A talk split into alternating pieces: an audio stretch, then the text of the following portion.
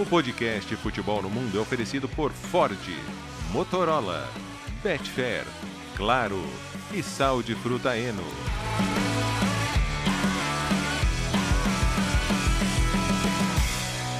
Alô Brasil, olá para você que é fã de esportes, podcast Futebol no Mundo 282 está no ar. Vereador, para quem, Leonardo Bertozzi? Pra gente não, Alex, a gente tá aqui, né? Mas tu falou o Gustavo Hoffmann parece que viajou, né? Mas o Gustavo Hoffmann tá... Pra variar. Tá em missão, né? Tá em missão. Quem fala? O Jean, o Jean meteu essa. Deixa eu te contar, viu? O Gustavo, pelo menos, foi pra um lugar com gente, né? Que o Jean só vai pra um lugar que não tem ninguém, cara, que só tem eremita. O Gustavo ovelhas. Tá ovelhas. Gosto muito de ovelhas. Mas não do cantor, hein? O Jean não tava aqui com a gente semana passada quando a gente falou da vitória do Klaksvík, né? Histórica vitória do Klaksvík na Liga Europa contra o Olimpia Ljubljana, primeiro time das Ilhas Faro a ganhar um jogo de fase de grupos numa competição continental. Mas o Gustavo tá em Tirana porque ele está fazendo um material super especial, inclusive aqui pro podcast, com o Silvinho, né? A Albânia vai confirmar sua classificação para Euro nesse mês. Comissão técnica com o Silvinho, com o Doriva, com o Zabaleta. Então o Gustavo vai trazer um pouco desses bastidores aí do trabalho do Little Silvio para nós. Ele está lá, está na Albânia. E aí, Jean? Tudo bem, companheiros? Bom, eu não estava aqui na semana passada quando o Léo falou do Klaksvík, mas estando no grupo do Futebol no Mundo, para quem não sabe, a gente tem um grupo de WhatsApp, né, do podcast... Animado. Nós quatro mais o Gustavo, e volta e meia, assim, eu tô do nada, né? Posso estar viajando, posso estar em outro país. Chegam as mensagens do Bertozzi, assim, Klaksvík! Exclamação! Você não sabe nem o que aconteceu, aí você tem que ir pro Live Score, pro Sofa Score, procurar o que houve. Mas o Bertozzi é o maior empolgado, acho que nem o líder da organizada do Klaksvík se empolga tanto com a campanha da equipe faroesa nas competições. Do nada aparece. Só isso da Klaksvík. E aí, Mira? Tudo tranquilo. Agora, a partir de agora, um pouquinho mais folgado, né? Porque a Major League Baseball acabou ontem. Então, até que eu deixei a camisa aqui em homenagem ao beisebol dessa vez. O Texas Rangers foi campeão. Então, agora com 100% de foco no futebol. Ô, Biratã, você viu aquele grupo aquela girl band coreana que foi homenagear o Texas Rangers e botou a camisa do Rangers da Escócia? Vi! É maravilhoso. Tô sabendo, legal.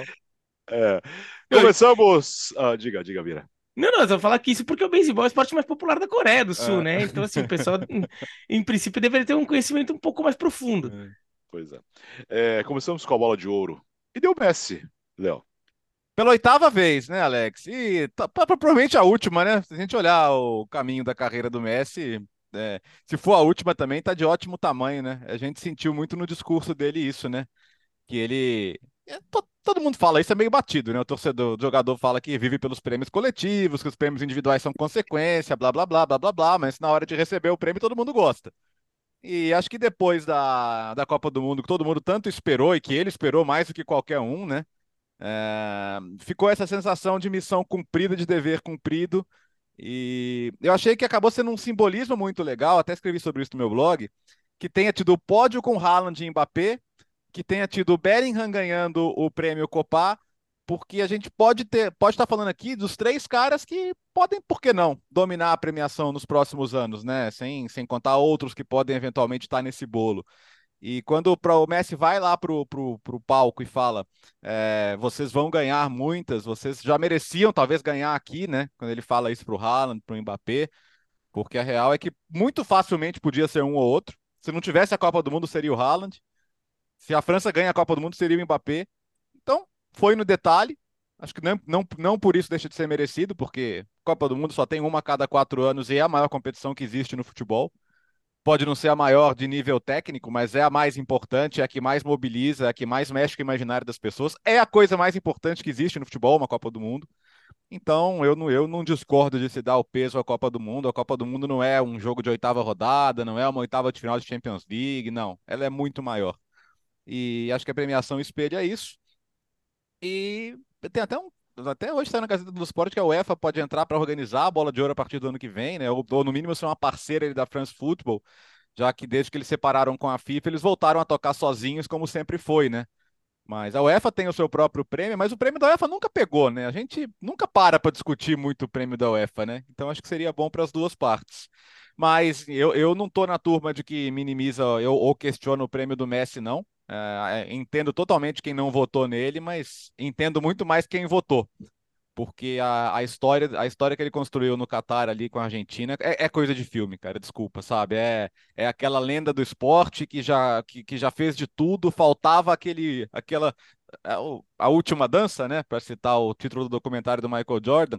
E ele fez aquilo de uma maneira tão fantástica, tão espetacular, tão absurda, que não dá para não reconhecer isso com uma premiação. Eu estou muito na linha do Léo, acho que eu sou até mais radical em relação... Para mim, a necessidade de que esse prêmio fosse parar nas mãos do Lionel Messi. E aí, por motivos, acho que primeiro um motivo que é técnico, porque primeiro que eu acho que esses símbolos, eles têm que ter eles são simbólicos, prêmios são simbólicos, né? O que não é simbólico é o troféu, é a conquista de um título, aí não, aí é assim, você ganha ou não ganha um título por pontos corridos, você ganha ou não ganha uma Champions League, não tem nada de simbolismo. O prêmio, ele tem um aspecto simbólico, sim, então você pode levar várias coisas em consideração na hora que você vai dar um voto. O Messi tinha boas razões simbólicas para que as pessoas votassem nele, né, nessa edição. Porque ele ganhou a Copa do Mundo, porque é a coroação de uma carreira absolutamente espetacular, era a única coisa que faltava e ele foi campeão do mundo. Só que tem um aspecto técnico enorme também, porque não é que ele ganhou a Copa do Mundo e aí eles olharam, falaram, bom, a Argentina ganhou a Copa do Mundo, vamos dar um prêmio pro cara que é mais famoso na seleção argentina. Não foi isso. Ele fez uma Copa do Mundo espetacular. Quer dizer, os critérios técnicos também me levariam a votar no Lionel Messi. E aí, assim, a questão de que, mas é um campeonato de 38 rodadas, a Premier League, tá... Cara, é a Copa do Mundo, aí é o que o Léo falou, assim, esses jogos são os únicos jogos que o mundo inteiro para ver. A Copa do Mundo é o único evento esportivo que quem não gosta de futebol assiste. Uhum. Eu conheço um monte de gente que não assiste futebol durante 4 anos, e que na Copa do Mundo... Então, assim, ela tem que ter o peso que ela tem nessas premiações. A Bola de Ouro englobava o período do Mundial. Então, para mim, assim, ele foi um prêmio técnico, porque o Messi fez uma Copa espetacular do começo ao fim, e ele foi um prêmio simbólico, porque trata-se de um dos maiores jogadores da história do futebol, certamente, em que colocação você quer botá-lo, eu não vou entrar nessa discussão, mas é absurdo o que ele fez, e então... fazia todo sentido do mundo que esse prêmio fosse parar nas mãos do Lionel Messi. Para mim não havia outra possibilidade.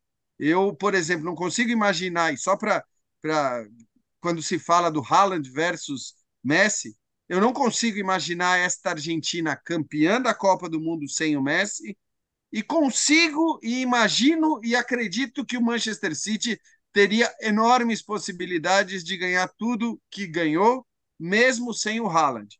Em alguns jogos cruciais, inclusive, que o Álvares jogou no lugar do Haaland na Premier League, o time foi também muito bem, o time goleou adversários fortes, então eu não consigo ver a mesma importância em um e outro nas conquistas das suas equipes. Então, para mim, realmente... não consigo discutir de maneira alguma o prêmio do Messi. O futuro... do prêmio, né? E para quem ele vai, eu acho que aí sim a gente tem muito que discutir, e não é uma discussão fácil. Eu tô na turma que, se eu votasse, eu votaria no Haaland, mas eu não acho um absurdo o Messi ter ganhado, ou quem votou no Messi, acho que é plenamente justificável, e como eu disse, eu estava do lado do Jean quando eu disse isso, né? Isso daí é na área de humanas, a gente não está falando de exatas, né? Então, isso daí não existe uma matemática. Então, por exemplo, essa coisa dos critérios que cada um vai resolver adotar para fazer esse voto. Não existe o certo ou errado, claro, independente do que eu votar, se eu votar em, sei lá... eu pensei em um jogador aqui, mas se eu falar não vai pegar bem. Trabalhamos com informação, pode falar, ué. Sei lá, se eu votar no Tiqueirinho do Verona, vai, só para pensar num outro, é óbvio que tá errado, mas O que eu tô querendo dizer é que, que eu mesmo, quando fico pensando sobre esse prêmio, sobre prêmios no passado, às vezes tem coisas contraditórias, porque a Copa do Mundo tem que ter um peso sim, e tem que ter um peso maior que as outras coisas. Porque é o maior, assim, eu até vou além do Bertozzi, para mim é o maior evento esportivo do mundo. Uhum. Eu acho que a Copa do Mundo é maior até que os Jogos Olímpicos, apesar de eu amar os Jogos Olímpicos, eu adoro os Jogos Olímpicos, tá? Mas a Copa do Mundo tem um nível de um impacto gigantesco. E por isso, por exemplo, apesar da temporada de clube dele não ter sido a melhor entre os goleiros, eu votaria no Dibu Martínez para melhor goleiro da temporada, uhum, porque ele fez a maior defesa de todos os tempos. Então, agora, pro Messi, na questão de jogador, acho que eu votaria no Haaland. Agora, o que o Messi fez é plenamente justificável o voto nele. De fato, a Copa do Mundo dele foi bizarra. Ele não joga bem, como muita gente na Argentina não joga bem contra a Arábia Saudita. E não estava jogando bem contra o México, mas se ele não acha aquele gol no começo pro meio do segundo tempo, aquele chute de fora da área, talvez a Argentina não passasse de fase na Copa. Né? Lembra como a Argentina estava travada naquele jogo contra o México? Estava com medo de passar a bola. O time não conseguia fazer nada. Depois de perder para a Arábia Saudita, o time entrou em choque. Lembra? Teve até declaração do próprio Messi. Sim.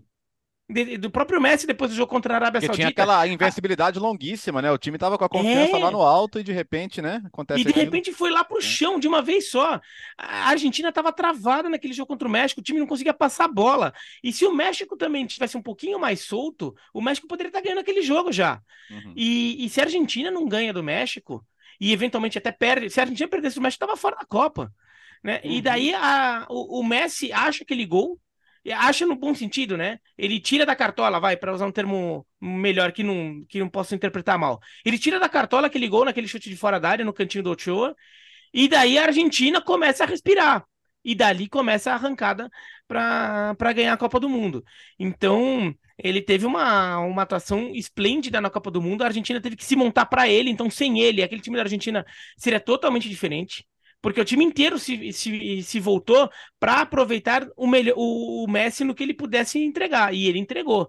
Então, eu entendo que, no final das contas, aquele pezinho do Dibu Martínez e aquela disputa de pênaltis fizeram a diferença entre Mbappé e Messi ser primeiro e terceiro. Talvez, se a bola entra, o Mbappé fosse primeiro e o Messi fosse terceiro. Né? Mas a Argentina não teria chegado lá se não fosse o Messi. Esse é o meu... Aliás, é engraçado que, se você falava, e todas as Copas do Mundo, se você for ver, são raras aquelas, pelo menos das recentes, em que os campeões não passaram por um momento como esse que você fala, se a bola não entra, se aquele pênalti não é dado, se aquela... assim, Copa do Mundo é isso, e às vezes me incomoda que a gente trate tudo como uma coisa científica e como uma consequência de um trabalho bem feito, de um trabalho sério, que nem é o caso da Argentina, é bom que se diga, né? Eu acho que assim, a Argentina, campeã do mundo, teve longe de ser um exemplo de trabalho, de organização, de planejamento e tudo mais, e acho que isso só reforça a importância do principal craque do time, do quanto o Messi foi determinante para... E aqui não é assim, eu sei que toda vez que a gente entra nessa discussão, até para já passar para você, Alex, mas assim, em relação ao futuro, não é... Eu não sou fanboy de um nem de outro, tá? Aliás, eu acho absurdo. Para mim, cada vez que a gente fala mais do Messi, eu me impressiono com o que fez o Cristiano Ronaldo na sua carreira. Porque alguém conseguir estar sempre pau a pau, disputando prêmio a prêmio, título a título, ponto a ponto, recorde a recorde com o Messi. Só para pontuar, eles ganharam 13 das últimas 15. Né? Exato. 13 das últimas 15. É uma loucura. É uma loucura. E assim, e se você for ver, o Ronaldo tem marcas melhores na Champions, por exemplo, do que o Messi, e a Champions é a Champions, né? Quer dizer, é quase que uma Copa do Mundo anual ali, pelo nível de disputa e tudo mais. Então, assim, não é aqui só uma exaltação do Messi, é uma exaltação, inclusive, do que esses dois caras fizeram durante esses 15 anos. É absurdo, é completamente surreal. O mérito do Cristiano Ronaldo, do ponto de vista da entrega, da dedicação, é maior do que do Messi, porque é evidente que o Messi tem um talento inato maior do que o do Cristiano Ronaldo, mas o Ronaldo conseguiu se manter nessa disputa com o Messi por tantos anos, e hoje ele é mais velho, por isso, né, ele não se manteve talvez nesses últimos dois e tal, mas ele se manteve por tantos anos ali na base da dedicação, do esforço, do empenho.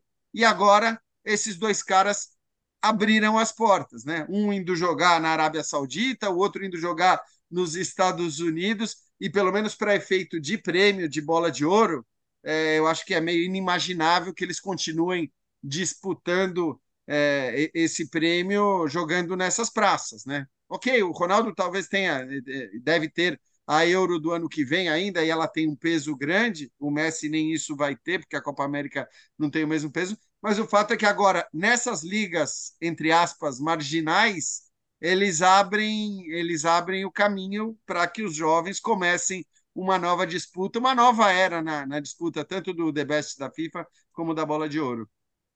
Ligas marginais é bom, hein? Virou uma comoção nacional, né, Bira? Não teve, a briga dessa vez não foi foi Messi e Cristiano Ronaldo, foi Messi e Haaland. O que eu vi de desaforo nas redes, eu tive prêmio comprado, que absurdo, olha só que o Haaland ganhou, mas todo mundo esqueceu que o prêmio foi do ano passado, né? O que fez na Copa do Mundo, né, Léo? Não, só para deixar claro, o Haaland provavelmente, né, se der a lógica, o Haaland deve ganhar o The Best agora, porque o The Best vai pegar o período pós-Copa, o The Best vai pegar meia temporada, né, então ele vai ganhar esse prêmio de prestígio, aí é claro que a Bola de Ouro já vai pegar a outra temporada, mas o Haaland também não vai sair de mãos vazias em relação a isso. Eu vi muita gente falando, mas não conta então a tríplice coroa do City? Pô, o City teve 5 dos 10 primeiros, como que não conta? Pois é. Né? O City teve 3 dos 5, 4 dos 7, 5 dos 10. É claro que conta. Assim como a Copa do Mundo sempre contou. Ou o Modric não ganhou em 18 porque ajudou a Croácia a chegar na final da Copa do Mundo. Ou não foi. Porque assim, eu acho até que o Cristiano Ronaldo jogou mais que ele naquela temporada. Mas não adianta. O Cristiano não fez uma boa Copa, não tava legal. E o Modric fez o que fez. Então as pessoas votaram nele porque as pessoas pesam também a Copa do Mundo. Assim como em 18... O Griezmann e o Mbappé acabaram dividindo votos, ficando em terceiro e quarto, mas também valorizaram a Copa do Mundo ali. Não é que só valorizaram a Copa do Mundo porque é o Messi. Não, sempre valorizaram a Copa do Mundo. E inclusive, teve até o efeito contrário. Em 2010, por exemplo, teve muita reclamação que não valorizaram a Copa do Mundo, quando nem Iniesta nem Snyder ganharam, levando foi Espanha mais absurdo, eu acho. E Holanda para porque final. O Snyder ganhou a tríplice coroa, né? E chegou à final da Copa do Mundo com a Holanda. Quer dizer, aquele para mim é um prêmio muito discutível. Muito então, mais do que esse. Então, até falar isso, dos prêmios do Messi, eu tô falando como alguém que teria votado no Haaland em primeiro lugar. Mas esse, para mim, tá longe de ser o mais discutível. Para mim, esse é plenamente cabível. Eu teria votado em outro, mas assim, olha, tô de boa com o Messi ganhar. Tô de boa mesmo, tranquilo. Eu acho que assim, se a gente quisesse discutir, tem dois que daria para discutir mais. Esse de 2010...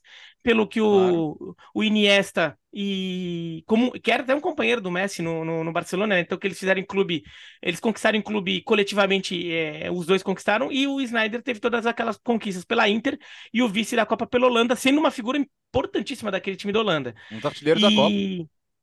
Exatamente. E o prêmio que ele ganha do Lewandowski.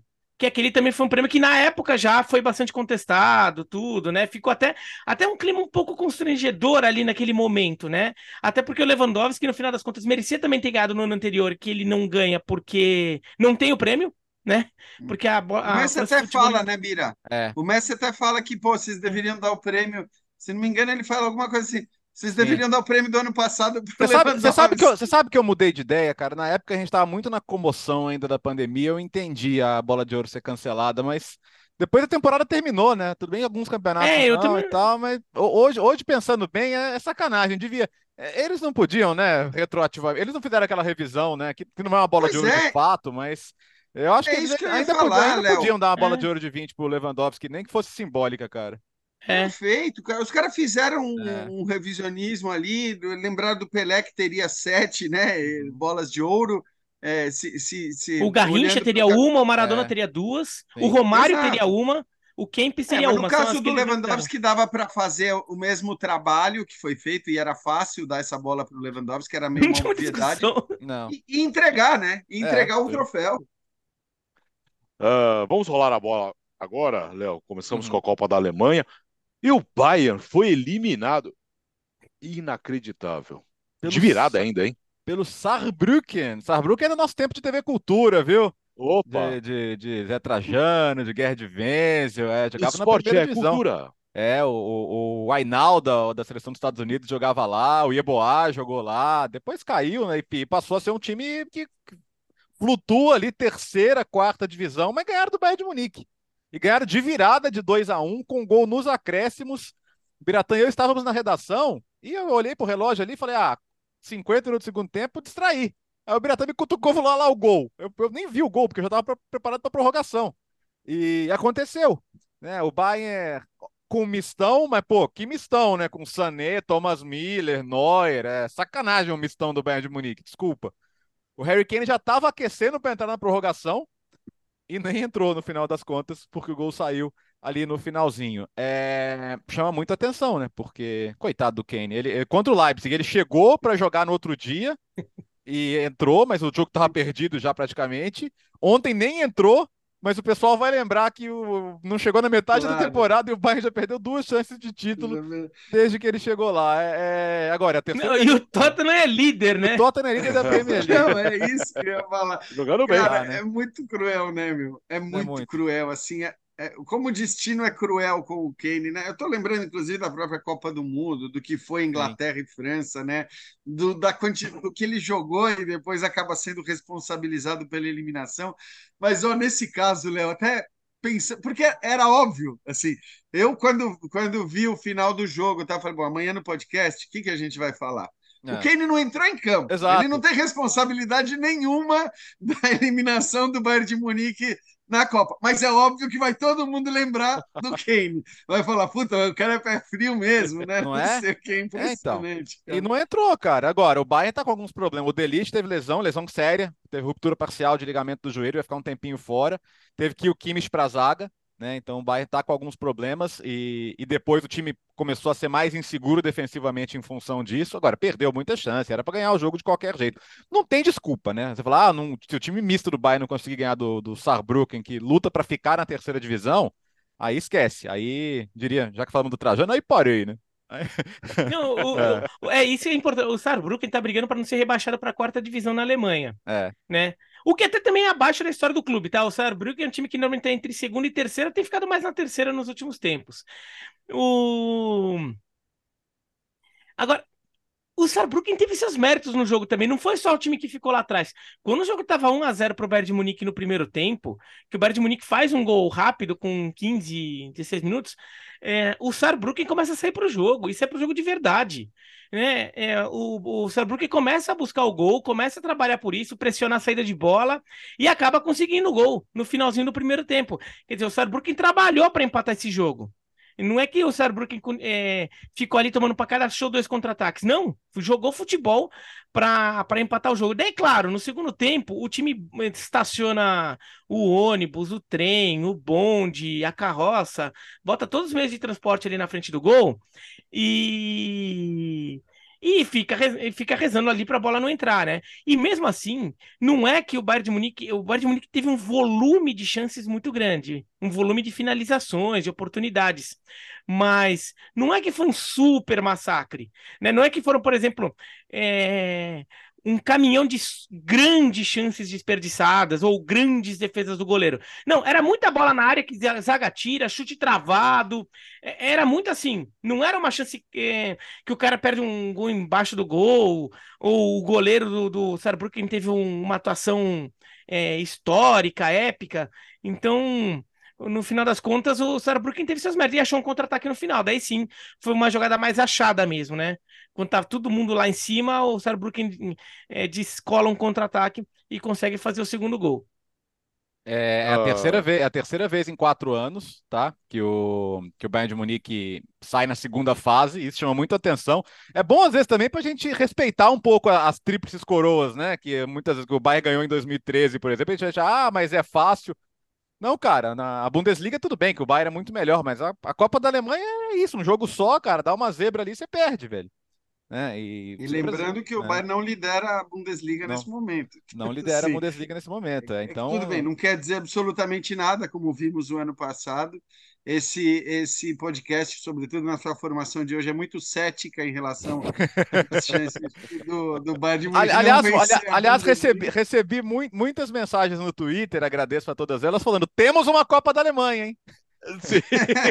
exato. Temos uma Copa da Alemanha, sim, mas temos um campeonato alemão, Léo? Temos sim, porque o Bayern Leverkusen já chegou a 50 gols na temporada, e estamos no começo de novembro. La Chabineta, eu acredito em La Chabineta, e ninguém vai me tirar dessa confiança. Só sobraram, nas oitavas de final, 6 equipes da primeira divisão.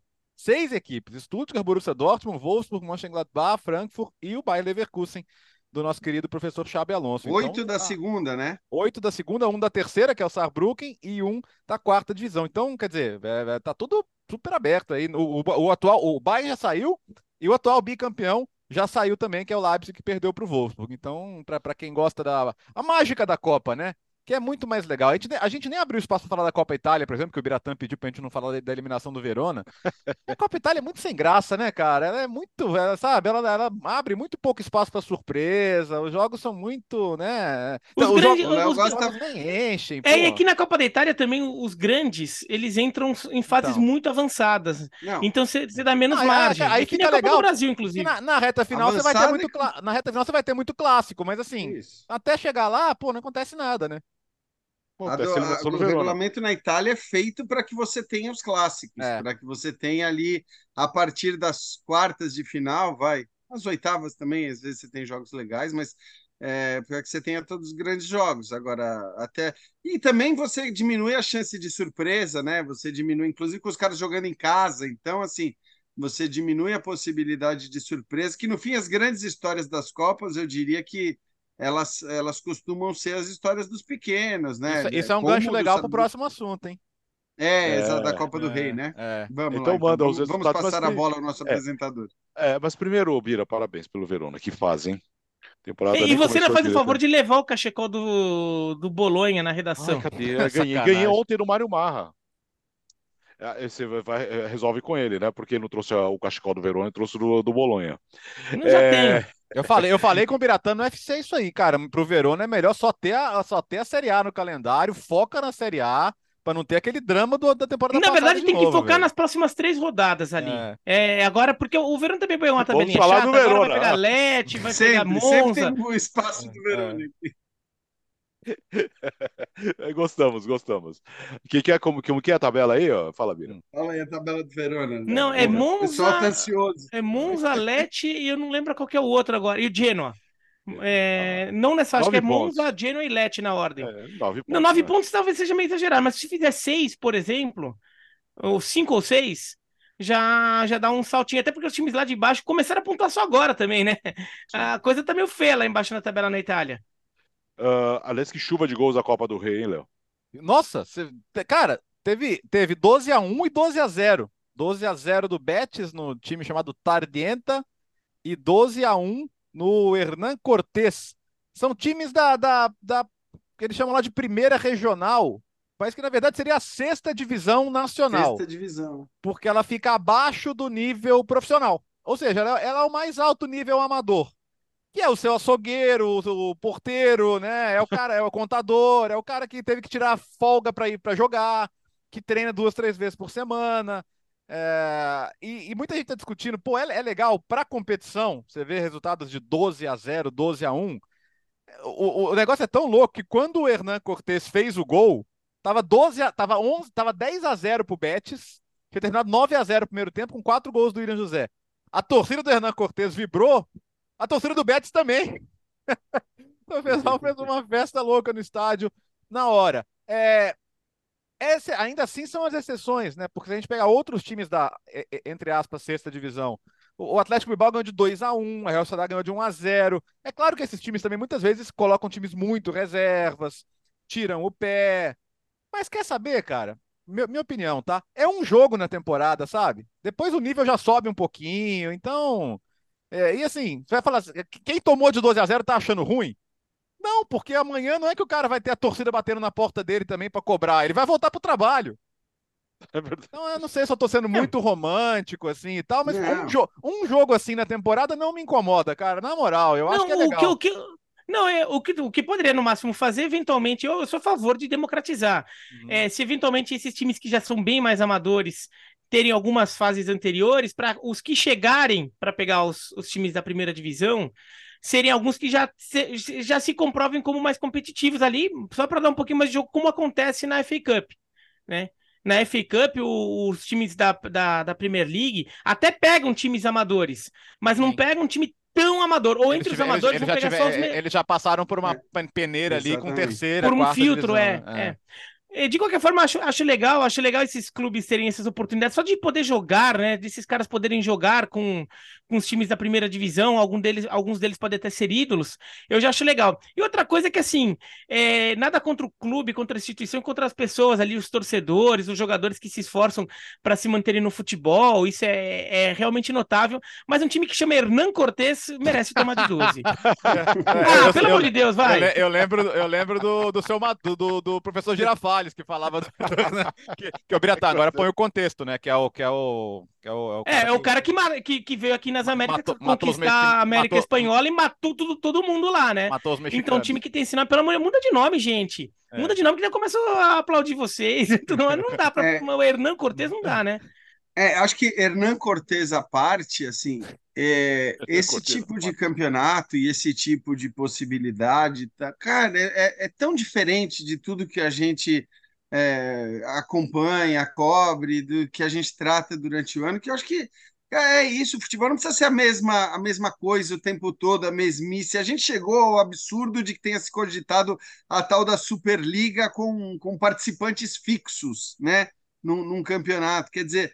Você passaria 12 meses falando as mesmas coisas dos mesmos times o tempo todo. Então, eu sou super a favor dessas competições. É óbvio que desde que você tenha a possibilidade de datas para que os times joguem esses jogos, né? Que isso faça parte da rotina sem desgastar demais os jogadores, os elencos e tudo mais. Mas, pô, no fim das contas... São histórias diferentes, são situações diferentes das que a gente trata diariamente. Eu acho que dessas competições, muitas vezes, nascem aquelas histórias, aqueles casos, e é raro que aconteça, mas uma hora pode acontecer. A própria possibilidade, quer dizer, você imaginar que um time, de repente... De uma sexta divisão, de uma liga amadora, porque não é nem sexta divisão, como o Léo já explicou, um vencedor dessas ligas regionais, possa imaginar, ainda que isso quase que não tenha chance de acontecer, mas possa imaginar que dali a 4 jogos ele pode enfrentar o Real Madrid. Eu tô quase, sabe a coisa, você começar a Copa do Rei dizendo... Eu estou a 4 jogos de enfrentar um Real Madrid, um Barcelona, um Atlético de Madrid. É legal demais isso. Eu acho legal demais. Eu acho que essas histórias elas são muito especiais para o futebol. Porque o futebol não precisa viver só de The Best, de Bola de Ouro, dos melhores do mundo, dessa coisa que, no fim das contas, é do que a gente trata praticamente que 360 dias por ano. É que aqui no Brasil não tem essa ligação do amador com o profissional, né? O amador e o profissional são separados, mas seria equivalente a um time que... Antigamente era a Copa Kaiser aqui em São Paulo, agora é a Supercopa Pioneer, que é o principal torneio da... lotou o Allianz Parque na final, neste ano. De vários, né? Então, que de repente o MEC... que é o atual campeão da Supercopa Pioneer, pudesse jogar com o Palmeiras. Aí jogou no Allianz Parque, não a final da Várzea, mas jogar com o Palmeiras para valer. Ou então o pessoal da Suburbana de Curitiba, que é um campeonato até bem estruturado, o pessoal do Peladão de Manaus, poder jogar contra o time da Série A do brasileiro. Em BH é a Copa Itatiaia. O Bruno Henrique jogou a Copa Itatiaia, Bruno Henrique do Flamengo, por exemplo, né? Foi inclusive descoberto nessa competição. Às vezes sai jogador, né? Vai saber. O Biratan já falou desse sonho de enfrentar o Real Madrid. Às vezes é o sonho de alguém te descobrir também, né? De você mudar de vida. É verdade. De você ter a chance. Não, você vai lá. E assim, as pessoas falam, ai não, mas quantos jogadores do Real Madrid... Gente, A gente tá falando da vida do cara. A gente tá falando de uma pessoa que muitas vezes sonha em ser jogador de futebol. Ele tá jogando num time... No Hernán Cortés, né? Pode falar outro clube, nome. Mas pô, esse nome não dá.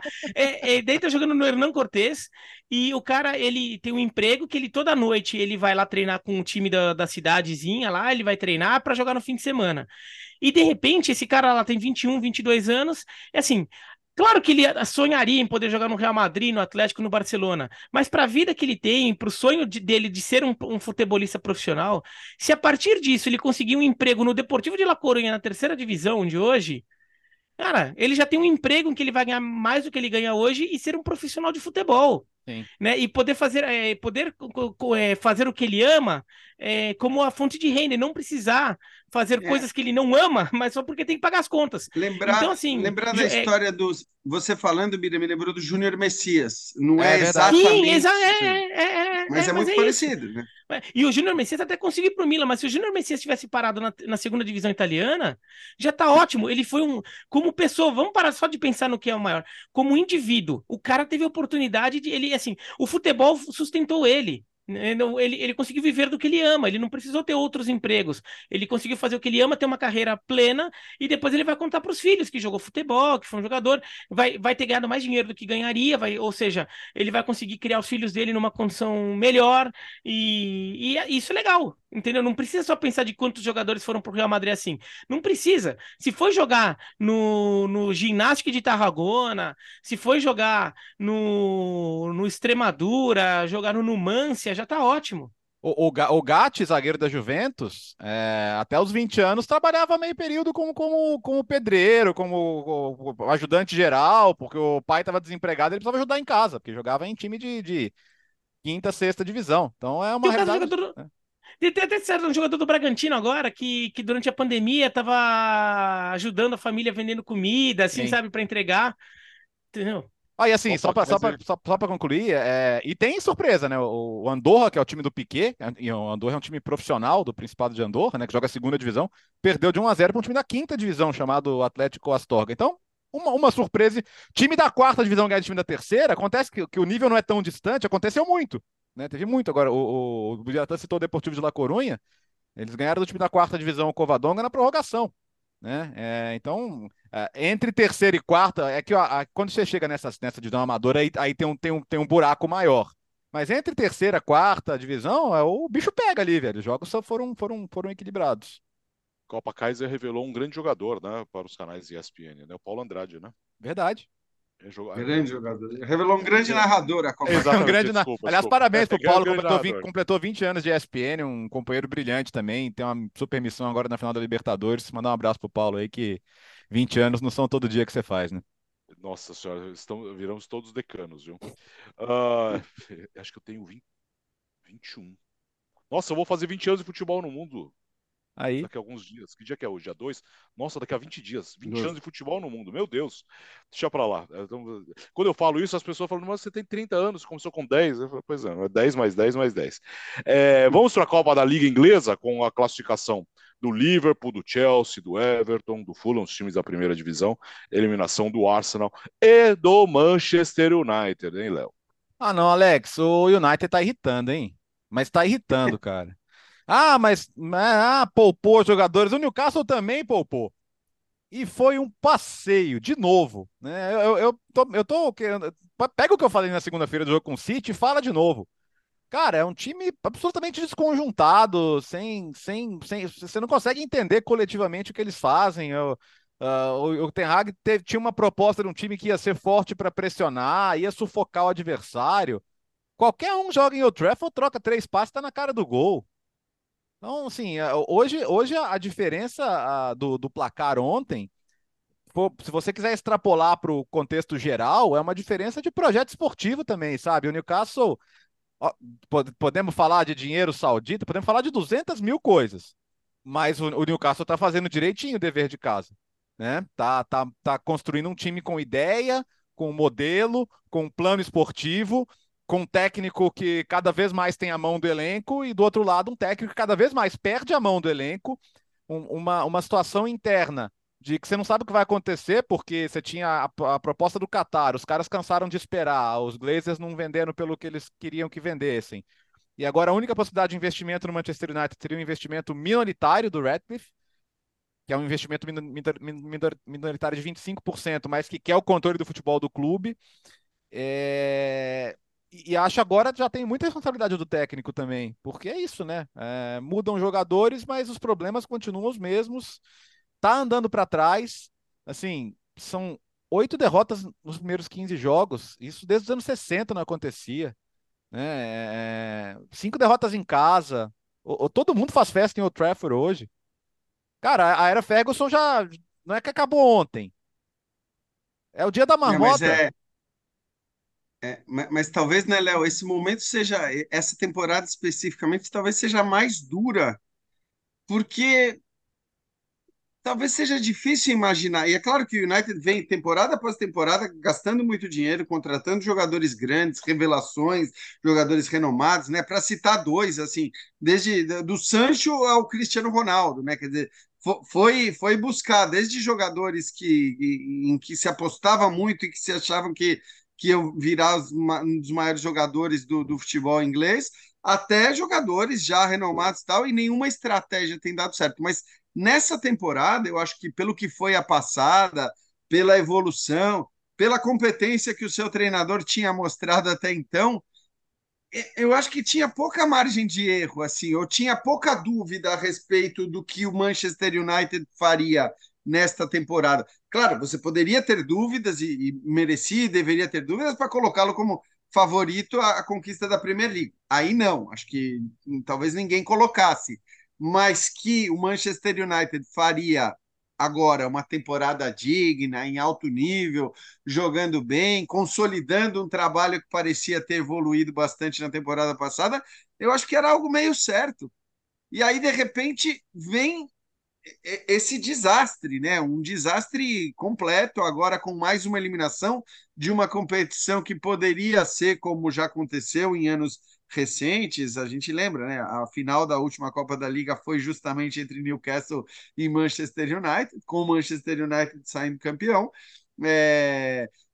mas era uma competição que poderia ser um alento, né? Pelo jeito, pelo que vai ser a temporada do United. Então, é muito, eu acho que é aquele momento meio desesperador que você fala, bom, e aí? E agora? Vou trocar o técnico agora? Então, mas você pode argumentar, né, Jean, que as outras demissões, Mourinho, Solskjaer, eu acho que em nenhuma delas o time bateu tão baixo quanto está agora, viu? Exato. Porque, assim, esse foi o momento em que deu mais esperança positiva que os outros, embora até, vamos dar o crédito ao Mourinho, ganhou títulos, foi vice-campeão para o City, teve seus bons momentos também. Mas aqui tinha uma esperança de dias melhores. A primeira temporada não tem muito o que reclamar, cara. Ganhou um título, né? O time fez bons jogos, ganhou jogos importantes, classificou para a Champions League. Você fala, é o primeiro ano de um processo de médio e longo prazo que, legal, finalmente está acontecendo. E de repente, não, você pega a avalanche destruindo de uma maneira simplesmente absurda. Não é perder a Copa da Liga. Tudo bem perder a Copa da Liga. Você ganhou. Não é essa a questão. A questão é como o Newcastle te bota na roda do mesmo jeito que o City te botou na roda no fim de semana. Essa que é a questão. Moralmente, pro torcedor, isso é horrível, cara.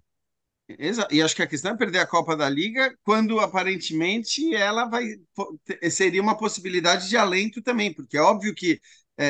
Qual é o peso da eliminação do Arsenal ontem na Copa da Liga? Eu acho.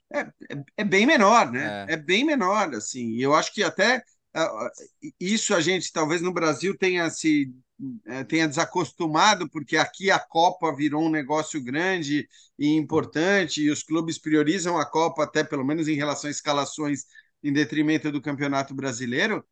Mas é bom a gente lembrar que na Inglaterra não é assim, nem com a FA Cup, muito menos com a Copa da Liga. Então, assim, ali, o time que você vai escalar, o quanto a sua equipe vai ser titular, vai ser a mais forte possível, depende muito, primeiro, da fase em que você está, né? Na final, evidentemente, todo mundo coloca, exceção feita ao goleiro, que às vezes é o goleiro da Copa e tal, todo mundo, né, nas finais e semifinais coloca o time mais forte, mas depende muito também do de como você está na Premier League, de como você está na Champions ou na Liga Europa, enfim. A escalação da Copa, ela é meio determinada pelo que você está fazendo no resto das competições. E no caso do United, é aquela história, não é igual ao Arsenal, não tem o mesmo peso que teve a eliminação do City, por exemplo, para o mesmo Newcastle, né? O próprio Tottenham, que faz o campeonato que faz, todos esses também já saíram, mas acho que deixaram a competição ligando talvez menos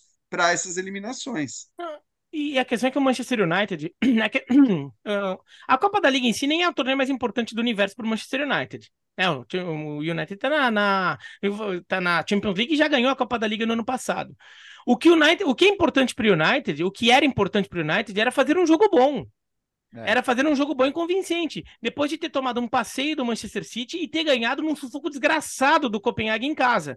Uma vitória que, se não viesse, o Manchester United estaria altamente arriscado de não passar de fase na Champions e ainda está com um risco razoável de não passar de fase na Champions League. Então, o Manchester United tinha a obrigação de apresentar, mesmo que perdesse, o Newcastle é forte, é um bom time, e foi um jogo de times mistos, misto por um lado e misto do outro. Daí você faz um bom jogo e perde, tudo bem, você está enfrentando um adversário forte, mas perdeu nos pênaltis, fez um jogo duro, criou... Não, o Newcastle deitou e rolou. Então, o United não competiu. E olha... A classificação do United no campeonato inglês é um pouco enganosa. O United tem 15 pontos em oitavo lugar porque ganhou metade dos jogos. Ganhou 5 e perdeu 5. Ele não empata, isso está salvando. Ele perdeu 5 jogos, ele perdeu metade dos jogos. O Manchester United tem mais derrotas do que o Nottingham Forest, que é o 16º. Tem 4 derrotas só. Se o United empatasse alguns jogos, e sorte do United que não está empatando, estaria bem pior. E olha, quais foram as 5 vitórias do United? Ganhou do Wolverhampton, do Crystal Palace, do Brentford, que é o melhor time que ele venceu. O Brentford foi naquele sufoco desgraçado que ele estava ganhando o jogo. Ele estava perdendo o jogo, daí virou com 2 gols nos acréscimos, né? Venceu o Brentford, venceu o Sheffield United e o Burnley. Ou seja, venceu os 2 piores times do campeonato e os outros 3 jogos. Foi um contra um time de meio de tabela, mas com um sufoco desgraçado que podia perfeitamente ter perdido o jogo. E para outros 2 times que estão brigando para não cair. Então, assim, contra os times mais fortes, o Manchester United não tem conseguido competir. O Manchester United perdeu todos os jogos contra os outros times. Todos. Não conseguiu nem empatar.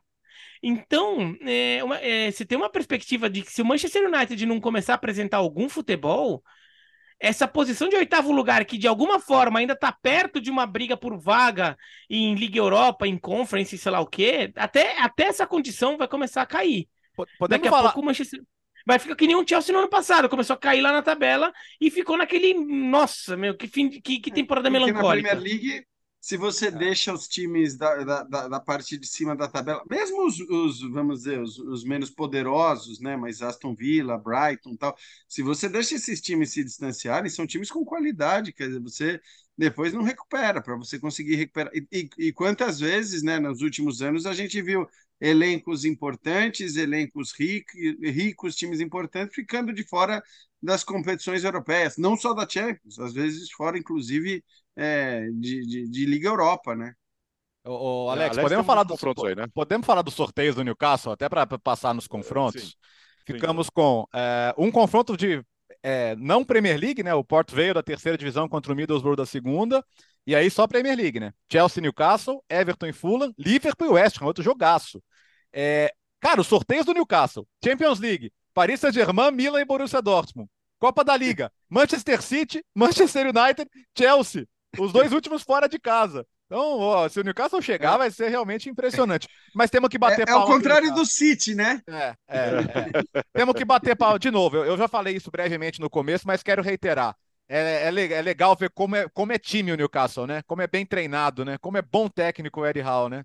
Porque ele mexeu muitas peças e, cara, é um time... Primeiro que é um time com fome, é um time que luta, mas só luta não basta no futebol, né? É um time muito organizado também, mesmo trocando peças. E ontem o Bruno Guimarães nem começou o jogo, né? O Trippier não começou o jogo, ele deu uma rodada no elenco.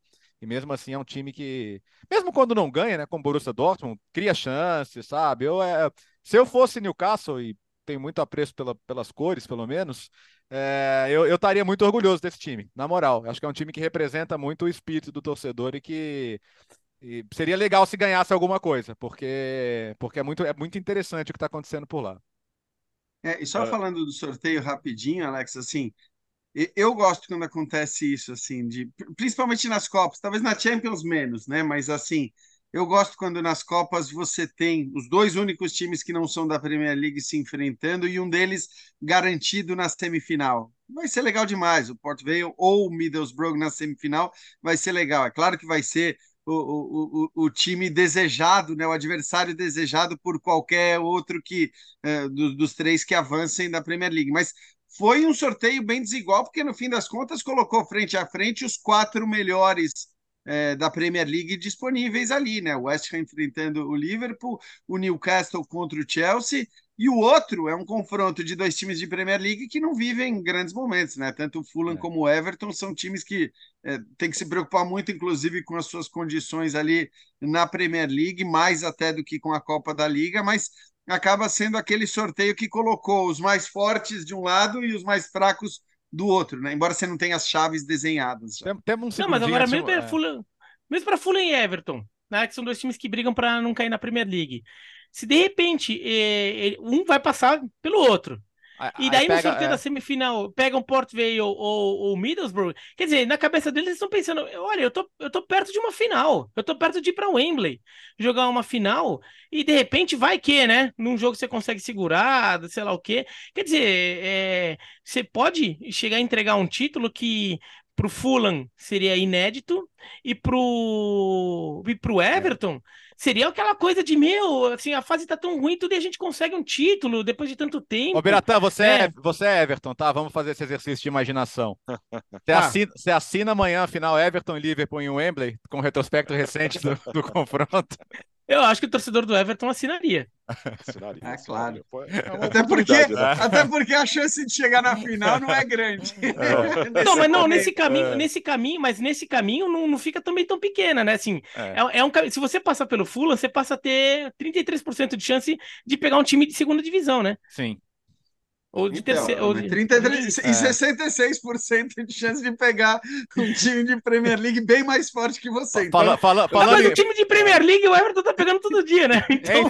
Falando em Liverpool, cara, a cena da rodada pra mim é o gol do Darwin, cara, porque ele recebe o lançamento longo, ele erra o domínio, a torcida do Bournemouth dá aquela zoada, né? Ele vai buscar a bola, puxa pra dentro e pá, mete no ângulo. Baita golaço. E é o resumo do Darwin, né? Porque não é um cara hiper refinado tecnicamente, mas ao mesmo tempo é um jogador que tem cada vez mais confiança para definir as jogadas. Terceiro jogo seguido que ele marca, participa de um gol a cada 60 minutos na temporada. Mas foi muito engraçado, cara. A torcida do Bournemouth murchou do nada. E ele classificou o Liverpool e vai ser legal o Liverpool e o West Ham, né? Um destaque pro futebol africano aí, Léo? Uhum. É a African Football League, né? Que é a Superliga Africana, mas eles não quiseram dar esse nome porque esse nome ficou meio micão, né? Depois do que aconteceu na Europa, né? Mas a final vai ser entre o Wydad Casablanca e o Mamelodi Sundowns, que são os The Brazilians, né? Porque eles têm uma camisa amarela, short azul, é praticamente o uniforme da seleção brasileira. Não, é igual, é igual. E é de propósito, O Sim. clube foi fundado em 71, acho. Então, eles eliminaram o Al Ahly, que é o bicho papão, super poderoso, 0-0, o goleiro fechou o gol. Então, o Wydad passou nos pênaltis pelo Esperance da Tunísia. E, assim, pegou, porque os estádios estão lotados, claro. Eles pegaram 8 times de massa do continente, né, para fazer essa primeira edição. Eles sonhavam com uma super competição de 24, muitos milhões de premiação. Curiosamente, a FIFA aqui na Europa fez de tudo para sufocar. Na África achou legal, né? Porque hoje a FIFA controla a Confederação Africana de Futebol praticamente, mas essa megalomania deles não pegou no primeiro momento, né? Tanto é que essa primeira edição mais curtinha, com 8, só pegou porque a Arábia Saudita, que tem muitos interesses políticos na região, obviamente, meteu dinheiro. Então você tem 2 patrocinadores hoje, que são a Arábia Saudita, no seu departamento de turismo, e Ruanda, que até já patrocinou o Arsenal, né? Não sei se ainda patrocina, mas também... Então os dois patrocinadores da African Football League são visite a Arábia Saudita e visite Ruanda. Não tem grandes empresas, né, do mundo corporativo. Só incentivando o turismo. Isso. Mas eu só espero que se vingar, até para passar brevemente pelo que o Jean falou ontem, né, falou agora há pouco da Europa, se vingar caminho para uma questão de mérito esportivo, você ter um sistema de classificação, que você possa até fundir com a Champions League africana e ter um negócio legal, né? Porque se ficar essa coisa de clubinho fechado, eu acho que esportivamente eu não vou conseguir ver grande valor. Mas, assim, a primeira edição mais enxutinha, os estádios estão lotados, até porque, né, Albiratã, eles pegaram só times de massa do continente, né, esses 8, né? O Mamelodi Sundowns nem é o time mais popular da África do Sul, mas é um time que tá bem, é o time de Pretória, né? E é o time do presidente da Confederação Africana. Também. Os times mais populares são o Orlando Pirates e o Kaiser Chiefs, que são de Joanesburgo. Uhum. Mas essa primeira edição eles não conseguiram viabilizar com os 24 times, mas já está anunciado, pelo menos, é o que está anunciado, que na temporada 24-25 será o formato com 24 clubes. Em princípio, ela não vai substituir a Champions League da África, mas eu imagino que o desenrolar natural disso seja que as duas de alguma forma se fundam, né? Elas vão virar uma coisa só, ou uma passe a ocupar o espaço da outra. E a Copa até porque a própria Confederação, como a Confederação Africana, ela é a favor da Superliga, ou dessa African Football League, essa African Football League não é vista como uma liga paralela, uma liga pirata, uma liga que está desafiando, é uma liga para complementar. Então, eu imagino que, no final das contas, percebam que faz todo sentido juntar as duas coisas, e eu imagino que é o que vai acabar acontecendo, e a próxima já teria, pelo menos é o que está anunciado, 24 times. Se tem tanto dinheiro, né, de Arábia Saudita, principalmente envolvido em patrocínio, eu não duvido que eles viabilizem um torneio com 24. Talvez realmente eles quiseram fazer muito em cima da hora, acabou não dando, mas acho que vai acabar acontecendo. É claro que é uma pena que isso aconteça por meios que a gente contesta bastante, como, por exemplo, o interesse geopolítico da Arábia Saudita metendo grana no futebol para fazer o sport washing dele. Agora, é legal ver o futebol de clubes da África, de alguma forma, tendo uma competição mais pesada ali para ele se valorizar, né? É uma pena que isso se dá pelos meios que a gente não gosta tanto, seria mais legal uma coisa um pouco mais orgânica. Agora, é bom também ver o pessoal se mobilizando em torno de alguns clubes que são muito tradicionais e às vezes não tem tanta oportunidade, a gente não conhece, né? Então, vamos ver. Seria legal se isso acontecesse via Champions League da África, né? Que é o torneio que sempre existiu, tá lá, né? Poderia se dar por essa forma mesmo, não precisava criar um campeonato paralelo, mesmo que oficializado. Chegou a hora, o Gustavo Hoffmann apareceu por aqui de alguma maneira, Léo. Apareceu, deixou entrevista, super profissional que é o nosso querido Gustavo Hoffmann, né? Uhum. Ele falou com o Marcelo Alves, um brasileiro que está no Sochi, na Rússia, para falar um pouco como é que está sendo jogado no futebol russo, né? Que está isolado internacionalmente desde a invasão da Ucrânia, né? Não estão disputando competições internacionais, mas continuam lá jogando entre eles. Então o Marcelo tem muita história para contar. Lembrando que esse é o mundo Hoffmann raiz, absoluto raiz, né? O mundo soviético, né? Todo aquele espaço ali, antes do expansionismo exagerado do mundo Hoffmann, ele começou ali. Onde tudo começou. Né? Isso. Então, onde tudo começou. Então vamos lá. Foda. Falando hoje com o Marcelo Alves, do Sochi. Hoffmann Entrevista! Fã de esportes, viagem para a Rússia, para Sochi, que o torcedor brasileiro se lembra certamente, foi a base da seleção brasileira na Copa do Mundo de 2018, papo com Marcelo Alves, zagueiro do Sochi. Marcelo, tudo bem? Prazer falar contigo. Fala, Gustavo, tudo bem? Prazer todo meu, muito feliz pelo convite, muito obrigado. Vamos bater esse papo aí. Bora lá, vamos começar falando sobre o Campeonato Russo, porque desde o início da guerra, tudo que envolve a Rússia, de certa maneira, no esporte, ficou meio de lado, por conta do banimento da FIFA e da UEFA, agora com uma mudança em relação às seleções sub-17, que poderão jogar novamente competições internacionais, mas os clubes russos seguem proibidos de jogar os torneios continentais. Tudo que envolve o esporte russo sempre vem com algum asterisco, como a participação dos atletas em Jogos Olímpicos e tudo mais. Queria saber de você agora, como é estar jogando em um clube russo, disputando o campeonato russo, com tudo isso que acontece envolvendo o país?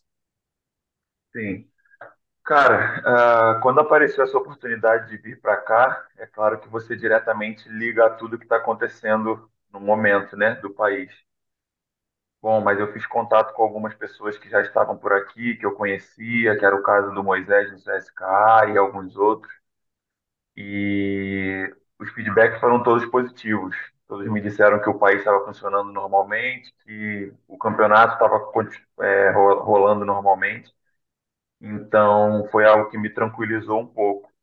E chegando aqui, a gente tem a certeza disso. O país anda muito bem, a liga funciona muito bem. É uma liga muito competitiva. Eu fiquei um pouco surpreso desde que cheguei aqui, confesso. Com grandes estádios, tem todo o legado da Copa do Mundo que tivemos aqui em 2018. Então, eu me surpreendi positivamente aqui. Tenho vivido de uma maneira bem positiva aqui. É, o campeonato russo, os clubes russos seguem investindo. O Zenit, por exemplo, toda semana contrata um jogador do Corinthians, né? E é um time muito forte que não lidera o campeonato nesse momento. O Krasnodar é o líder da competição no momento em que gravamos, e no momento em que gravamos a situação do Sochi também não é das melhores, né, Marcelo? Sim. É verdade. O Zenit, jogamos contra eles há 2 semanas. Um time de muita qualidade. Geralmente, os históricos recentes sempre mostram como eles começam já liderando o campeonato e geralmente vai assim até o final. Esse ano eles estão com um pouco de dificuldade. O Krasnodar também tem uma equipe muito forte, uma equipe muito competitiva e tem liderado. A nossa situação não é das melhores, não começamos tão bem, tivemos agora uma troca de treinador. Ah, é algo que tem nos incomodado bastante. A gente tem tentado arrumar soluções para sair dessa situação. Tivemos agora essa data FIFA que aproveitamos para trabalhar demais. Mas o campeonato aqui é muito competitivo. Você olha para a tabela, a pontuação está sempre próxima. Então, 2 vitórias, o time já dá um salto muito grande. Então, não tem nada definido ainda, tem muitos jogos, a gente com certeza vai sair dessa situação. E em relação à estrutura, você citou já o legado da Copa de 18, né? O Sochi joga no Estádio Olímpico da cidade, estádio que recebeu jogos da competição da Copa do Mundo também. Em termos de centro de treinamento, o que você encontrou aí em Sochi? Sim. O clube Sochi é um clube que é novo. Sim. Ele existe apenas há 5 anos. Ele tinha um outro nome e era de São Petersburgo. Então, há 5 anos ele se mudou para cá para aproveitar esse legado do Mundial de estádio, de cidade, que é uma cidade muito atrativa, uma cidade mais quente. Então, eu sinceramente fiquei surpreso positivamente. Um clube tão jovem, um clube tão novo, que encontrei aqui uma boa base de treinamento, encontrei um grande estádio, uma grande cidade, funcionários que realmente estão envolvidos com o clube. Então, assim, eu me surpreendi positivamente aqui. O estádio é espetacular, né? Espetacular, cara, espetacular. A Rússia tem grandes estádios aqui. Eu fui jogar em alguns e não conheci todos ainda, mas tem grandes estádios. E o nosso aqui também é um que não falta nada. E em relação à torcida em Sochi, né? Você citou já, é um clube novo, é um clube cuja mudança saiu de São Petersburgo para Sochi, teve tudo a ver com essa questão envolvendo a Copa do Mundo, mas também por influência do governo. Vladimir Putin, ele olha com muito carinho para Sochi, investe muito na região. A gente pode falar de todo o legado olímpico, de Olimpíadas de Inverno, de investimento em outras modalidades, Fórmula 1, por exemplo. A torcida abraçou o time? Como que é a relação com o público da cidade, com a torcida local? Sim. Cara, eu cheguei aqui em pleno verão e você esteve aqui, você sabe que é uma cidade onde tem as praias, onde tem coisas muito atrativas e a cidade estava bem cheia. E tivemos os primeiros jogos aqui com um público bem legal. Nesse momento o frio tem chegado um pouco e eu sinto que está mais a galera realmente que mora por aqui. Mas o carinho aqui é incrível, cara. A gente mora perto do estádio, a gente consegue sair do estádio, vir caminhando pela rua, tendo realmente um contato direto com a torcida. Então você sente que eu acho que o futebol aqui agregou muito para o pessoal que vivia aqui. Acho que trouxe uma alegria muito grande para eles, um atrativo a mais. E eu tenho aqui um pouco mais de 2 meses, 3 meses, e com certeza eu estou muito feliz com essa receptividade do povo daqui. E você, com a sua esposa, vivendo aí em Sochi, conseguiram aproveitar um pouquinho da cidade já? Sim, a gente conseguiu. Ainda estamos descobrindo, né? Ah, mas aqui é uma cidade que tem de tudo. Diversos restaurantes, você tem os atrativos da Paralimpíada, se não me engano, foi isso que teve aqui? As Olimpíadas de Inverno. Olimpíadas de Inverno, a gente tem aqui o Parque Olímpico, que todos os dias tem alguns eventos ali, show de luzes, de águas. Ah, a gente tem as montanhas aqui próximo, que é a Craiova-Poliana. Está começando a cair neve agora, então a gente está esperando chegar um tempo bacana para também subir para conhecer. A cidade é muito bacana, muito bacana. E a comunicação, como que tem sido? Como que você faz com a comunicação? Bom, eu cheguei aqui no clube. Já tinha um fisioterapeuta brasileiro, que foi o cara assim que me ajudou e tem me ajudado muito nessa minha adaptação aqui. Ah, todos sabem que é uma língua muito diferente. Ah, e, bom, para se comunicar, eu ainda tenho um pouco de dificuldade, mas a gente vai no inglês, a gente consegue se comunicar bem. Mas eu tive essa questão de ter alguém brasileiro que falasse russo aqui. Então, tem me ajudado muito, assim, facilitou muito a minha chegada aqui. E ainda em relação à comunicação, né, e à conversa com seus companheiros. Bom, você não fala russo, não consegue, essa comunicação não é tão simples assim. Mas com a ajuda do fisioterapeuta, no dia a dia, se fala da guerra, qual é a visão que eles têm do conflito com a Ucrânia? Principalmente seus companheiros ucranianos, né? Há estrangeiros também, você não é o único, mas em relação a a impressão que existe de dentro da Rússia sobre o conflito na Ucrânia hoje. Você conseguiu conversar com alguém? Você tem um pouquinho disso já para passar? Cara, não, se fala muito pouco. Sinceramente, se ouve muito pouco, assim, deles conversando sobre isso. Ah, como eu disse, aqui dentro do país, uma situação, sinceramente, se você não pegar notícia, se você não pega nada, não se sabe que está acontecendo nada. Ah, eu tive em Moscou também na última semana, e é claro que tem algumas coisas que você identifica um pouco mais. Você vai no centro da cidade, o GPS não funciona em alguns locais por conta das coisas que eles têm que identificar, algum drone, algo do tipo. Mas aqui na nossa cidade, por exemplo, no nosso dia a dia, eles falam muito pouco. Eu também, quando cheguei, fiz a mesma pergunta para quem já estava aqui há mais tempo, e eles falam muito pouco sobre isso. Vamos falar um pouquinho então agora sobre a sua trajetória como jogador. Barcelo, porque assim, você é formado no Madureira, você deixou o clube em 2017. Aí depois disso você passou pelo Barra da Tijuca, Rio Branco, no Espírito Santo, Vasco, jogou pelo Vitória, na Bahia. E aí a sua chegada na Europa é em 2022-23, na temporada 22-23, pelo Tondela. O que me chama a atenção é que todas essas saídas foram por empréstimo, e você está por empréstimo hoje no Sochi também. Eu queria entender essa relação com o Madureira e o fato de ser assim, sempre emprestado. Por quê? Ah, bom, o meu primeiro empréstimo, assim, maior foi para o Vasco, Sim. que o clube que me abriu as portas para o cenário, me abriu as portas para que eu pudesse ver meu futebol nacionalmente. E foi num momento assim que conhecido por todos no Brasil de dificuldade financeira do Vasco. Então, ficou uma situação difícil. Eu saí do Vasco, logo em seguida fui para o Vitória também, que estava passando também por uma situação difícil. E quando eu saio do Vitória, quando meu empréstimo no Vitória está acabando, eu estou machucado. Eu estou há 3 meses machucado. E apareceu o Tondela e me abriu as portas assim para que eu pudesse voltar à atividade.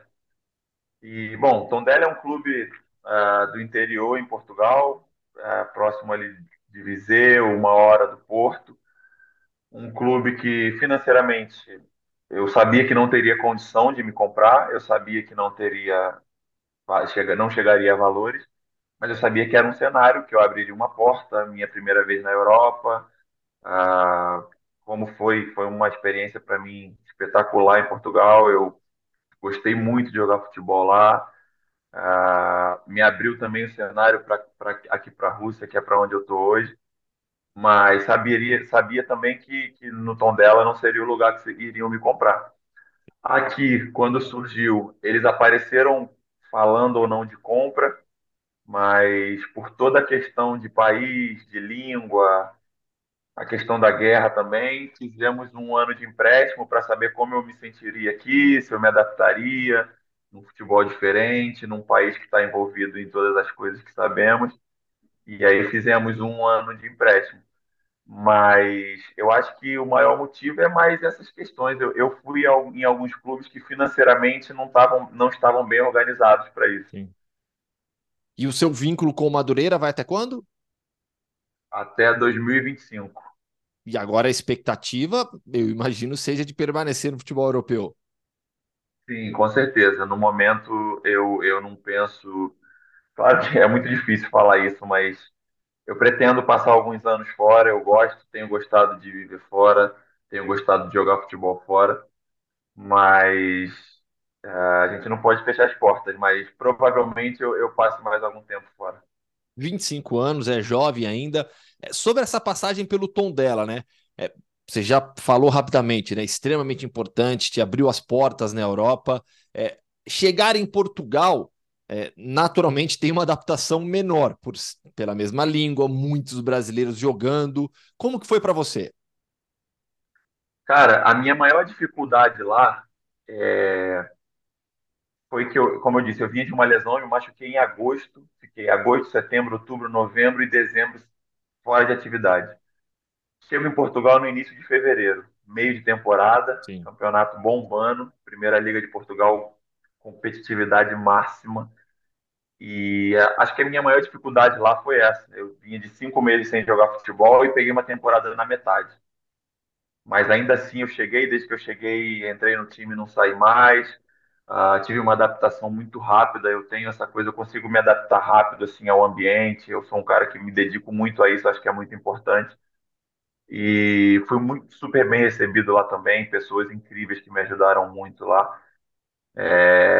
Gostei muito de viver em Portugal. Eu e minha esposa tínhamos o plano de continuar vivendo lá, mas apareceram a questão de valores, todas as coisas que envolvem uma negociação e optamos por aqui. Mas Portugal, sem dúvida, é um lugar que eu gostaria de voltar um dia. Foi uma experiência muito bacana para minha carreira. E a mudança para a Rússia gerou algum perrengue já nesses seus 2, 3 meses aí em Sochi? Alguns, né? Você diz de dia a dia, Sim. no ambiente. Alguns a gente tem jeito, a gente veio preparado para isso já. A gente sabe, tem que ir, vai em mercado, vai pegar um táxi, algumas coisas que tem que se virar. Mas logo que eu cheguei, eu já fui aprendendo umas palavras básicas também, já aprendi a falar para as pessoas que eu não falava russo, que eu era brasileiro, para as pessoas. Então, eu também já cheguei já me preparando para todo esse tipo de coisa.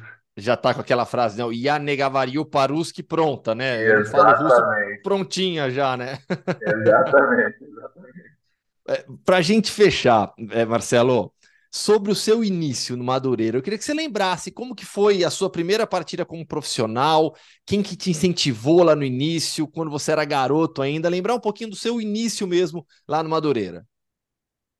Cara, eu comecei a jogar futebol no núcleo o Vasco tinha muitos núcleos no Rio de Janeiro, eu não sei se tem até hoje, de escolinhas em bairros, em comunidades. Eu sou de Santa Cruz, no Rio de Janeiro. Eu comecei a jogar num núcleo do Vasco com 7 anos de idade. E minha mãe, meu pai, enfim, quanto a isso, a minha família sempre foi muito, muito presente comigo, sempre me deu muito apoio quanto a isso. Mas eu tive um período que eu tive fora do futebol, aquela fase ali de adolescência, eu fui fazer uns exames de rotina, o médico pediu para diminuir o esforço, um sopro no coração, algo do tipo assim, e eu passei 2, 3 anos fora do futebol. E, bom, tinha morrido para mim assim o sonho, já não pensava muito mais, mas aquelas peladas do bairro, de comunidade, com os amigos. O pai de um amigo meu falou, ó, você vai voltar a jogar futebol, você tá bem, vou conversar com seus pais e tal. E aí me levou para um coisa da minha comunidade, e lá um professor da minha comunidade de Cesarão me apresentou ao empresário que eu estou até hoje. Eu tinha por volta de 15, 16 anos. E aí me apresentou para o meu empresário, que é o rapaz que eu trabalho até hoje. E foi onde ele me levou ao Madureira. Eu cheguei no Madureira em 2014, no ano da Copa no Brasil. Sim. E cheguei ainda no primeiro ano de juvenil e vim trilhando um caminho bacana no Madureira, cara. Eu sou muito grato ao Madureira, sim, muito grato ao presidente Elias Dubo, o cara que o clube que me formou atleta, me Sim. formou homem. Eu cresci muito como homem, como atleta dentro do Madureira, com todos os aprendizados, com todos os profissionais que eu trabalhei lá. Sempre que eu estou no Rio de Janeiro, eu volto ao Madureira para ver as pessoas que eu trabalhei no passado. Ah, cara, o meu primeiro jogo no profissional no Madureira é uma história até bacana. Era um jogo contra o Vasco. O Vasco é muito presente assim na minha vida. Percebi já. Um jogo contra o Vasco e eu fui expulso no meu primeiro jogo no Nossa. profissional, no Carioca, numa estreia do Carioca. E eu fui expulso, perdemos o jogo logo em seguida que eu saí, o jogo estava empatado, logo que eu saí a gente tomou um gol. E aí foi a minha estreia, não foi uma estreia muito boa, mas eu fiz uma boa competição, graças a Deus, tive bons jogos no Madureira, coisas que me levaram a trilhar esse caminho que eu trilhei até hoje. Depois deu tudo certo. E em relação ao problema de saúde da sua adolescência? Cara, a minha mãe diz que não era nada tão grave, mas o médico pediu para que cortasse meu esforço físico, porque ele detectou alguma coisa. Ele também disse que era uma coisa assim, um pouco normal pela idade, era uma transição minha ali de adolescência e tal, mas eu simplesmente cortei assim qualquer atividade física, fiquei 2 anos sem jogar futebol, sem fazer nada demais. Mas graças a Deus depois tiveram pessoas que me ajudaram a voltar para o futebol. Sem dúvida alguma. Marcelo, te agradecer demais pelo papo, desejo boa sorte na sequência de temporada, vou ficar de olho aqui nos jogos do Sochi também para sair dessa situação, sair lá da parte de baixo da tabela e fazer uma boa temporada, tá? Muito obrigado. Eu que agradeço, Gustavo, um abraço, prazer falar com você, tamo junto. Esperamos um pouco o Gustavo Hoffmann aparecer ao vivo, né, direto da Albânia, mas nesse momento, ao que me parece, está gravando mesmo com o Silvinho, ele volta semana que vem. Terminou o podcast Futebol no Mundo 282, segunda-feira estaremos de volta para falar dos jogos do final de semana, mais um agitado. Valeu, Léo! Valeu, gente, bom final de semana a todos, bom feriado para quem está nos ouvindo na quinta-feira, bom resto de feriado para quem está nos ouvindo depois. Estaremos juntos, Léo, no fim de semana, no Abre o Jogo, sabadão. Grande final da Conmebol Libertadores, sábado a partir das 3 horas da tarde. Valeu, Jean, bom fim de semana aí. Valeu, Alex, valeu, amigos, até a próxima. Com o Campeonato Italiano ou folga? Campeonato Italiano, Inter e Atalanta. Atalanta e Inter, na verdade, nesse sábado às 2 da tarde. E o Bira estará no jogo do Manchester City nesse sábado, né? Isso, Manchester City e Bournemouth. Com o Renan, toda a cobertura da Premier League no fim de semana nos canais ESPN, e também tem um mosaico ESPN no Star Plus com todos os jogos do sábado, meio-dia, né? Do sábado agora é meio-dia. Meio-dia, sábado, mudou o horário, tá? Mudou sábado, uma hora a menos. Agora, sábado, meio-dia. Valeu, bom fim de semana, até segunda! O podcast Futebol no Mundo é oferecido por Ford, Motorola, Betfair, Claro e Sal de Fruta Eno.